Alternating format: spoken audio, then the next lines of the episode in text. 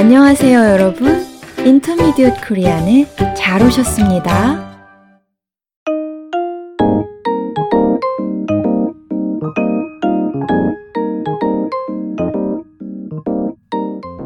여러분 안녕하세요, 유쌤입니다. 안녕하세요, 민쌤입니다. 민 선생님, 어떻게 지내셨어요?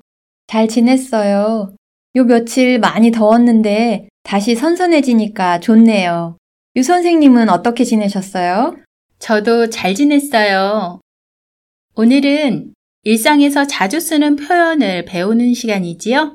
네, 오늘도 여러분에게 도움이 될 만한 표현을 준비했습니다. 무슨 표현인지 소개해 주시겠어요? 오늘은 손을 놓고 있다 라는 표현을 배워보려고 해요. 아, 제가 종종 사용하는 표현이에요. 정말요? 언제 이 표현을 쓰세요? 할 일이 있는데 못하고 있을 때요.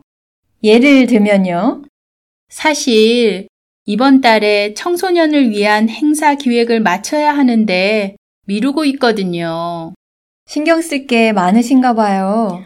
네, 너무 부담이 돼서 진행을 못하고 있어요. 그렇군요. 스트레스를 받거나 부담이 되면 일을 계속하기가 쉽지 않지요. 맞아요. 저도 그런 경험이 있어요. 아, 정말요? 네. 어, 예전에 여행 계획을 멋지게 세우고 짐도 다 쌌는데 갑자기 일이 생겨서 못 가게 된 일이 있거든요. 아이고, 속상하셨겠어요. 네. 기운이 빠져서 며칠 동안 아무 일도 하기 싫더라고요. 그러셨겠어요. 그래서 마감이 다가오는 일들이 있었지만 며칠 동안 내버려 두었어요.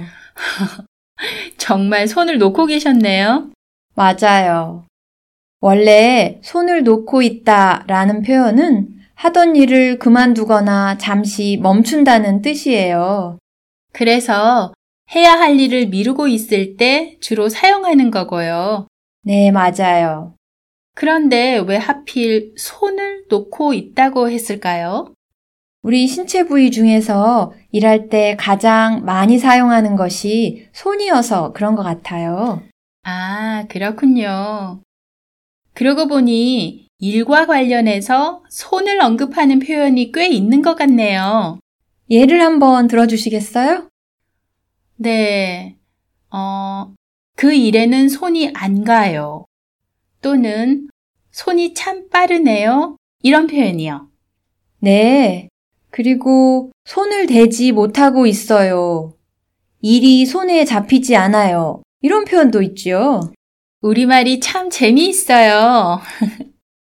아, 그럼 여기서 이 표현이 들어간 대화를 들어볼까요? 그럴까요? 수영 씨, 초등학교 동창회 준비하고 있다고 들었어요. 잘 되어가요? 말도 마요. 연락을 해도 사람들이 반응을 안 해요. 오, 저런. 많이 답답하겠군요. 네. 그래서 지금은 손을 놓고 있어요. 동창회가 언제인데요? 다음 주요. 네? 시간이 별로 없는데 그렇게 손을 놓고 있으면 어떻게 해요? 지호 씨가 수영 씨의 동창회 준비 상황을 묻습니다.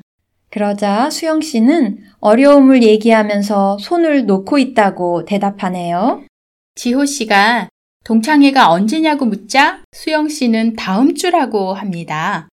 시간이 없는 걸 알고 지호 씨가 놀라면서 말하지요. 손을 놓고 있으면 어떻게 하냐고요. 여러분, 오늘 우리는 손을 놓고 있다라는 표현을 배웠어요. 어떤 일을 하지 못하고 미루고 있을 때 사용하는 표현이에요. 여러분도 그런 경험이 있으신가요? 해야 하는 줄 알지만 못하는 경우요. 그럴 때 이 표현을 사용해 보세요. 사람들이 여러분의 한국어 실력에 깜짝 놀랄 거예요.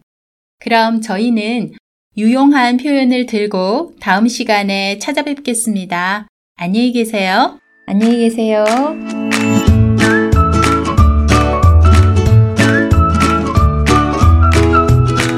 여러분, 우리 팟캐스트에서는 대본을 제공하고 있어요. 필요하시면 대본 링크를 눌러보세요. 그리고 우리 방송이 도움이 되었다면 격려의 댓글이나 리뷰 남겨주세요. 여러분의 응원이 큰 힘이 됩니다.